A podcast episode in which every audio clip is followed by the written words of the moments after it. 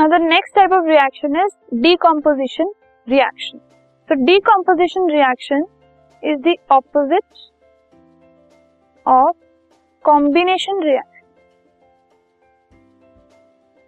ठीक है?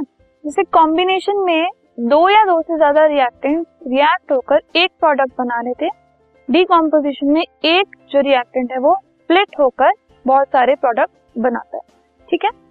So if you talking about a decomposition reaction during a chemical reaction a compound splits up into two or more substances तो उस केस में हम कहते हैं it is a decomposition reaction एक कंपाउंड स्प्लिट अप हो जाता है, दो या दो से ज़्यादा कंपाउंड में ड्यूरिंग अ डीकॉम्पोजिशन रिएक्शन ठीक है?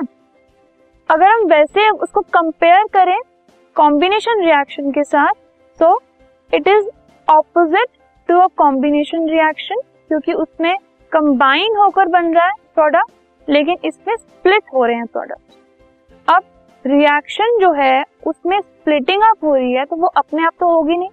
तो उस स्प्लिटिंग अप होने के लिए हम हीट लाइट या इलेक्ट्रिसिटी का यूज़ करते हैं, जिससे उसको एनर्जी मिलती है ब्रेक होने के लिए अपने फर्दर कंपाउंड में, जो कि सिंपल सब्सटेंसेस हैं. ठीक है? तो उस एनर्जी के लिए हम हीट लाइट एंड इलेक्ट्रिसिटी का यूज़ कर सकते हैं।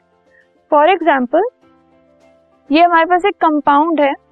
We can name it as A B C three ठीक है? कैसे? एक ए एटम है, एक बी एटम है और तीन सी एटम है, ठीक है?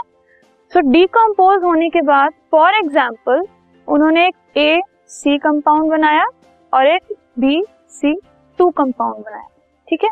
तो टोटल जो है, जो एटम्स के एलिमेंट्स है, वो नंबर सेम है। एक ए है, इधर भी एक ए है हमारे पास, एक बी है, एक बी है, तीन सी है तो वन प्लस टू तीन सी है, ठीक है? बैलेंस्ड इक्वेशन है, और एक रिएक्टेंट से दो प्रोडक्ट होंगे।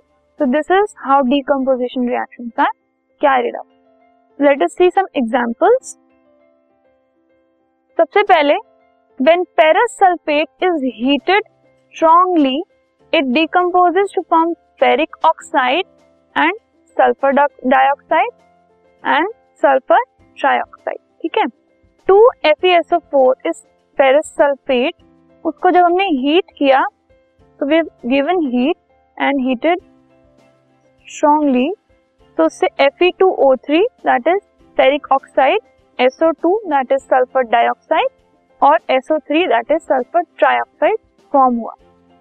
Next when electric current is pass through acidified water it decomposes to give hydrogen gas and oxygen gas जब हमने वाटर लिया और उससे हमने इलेक्ट्रिक करंट पास किया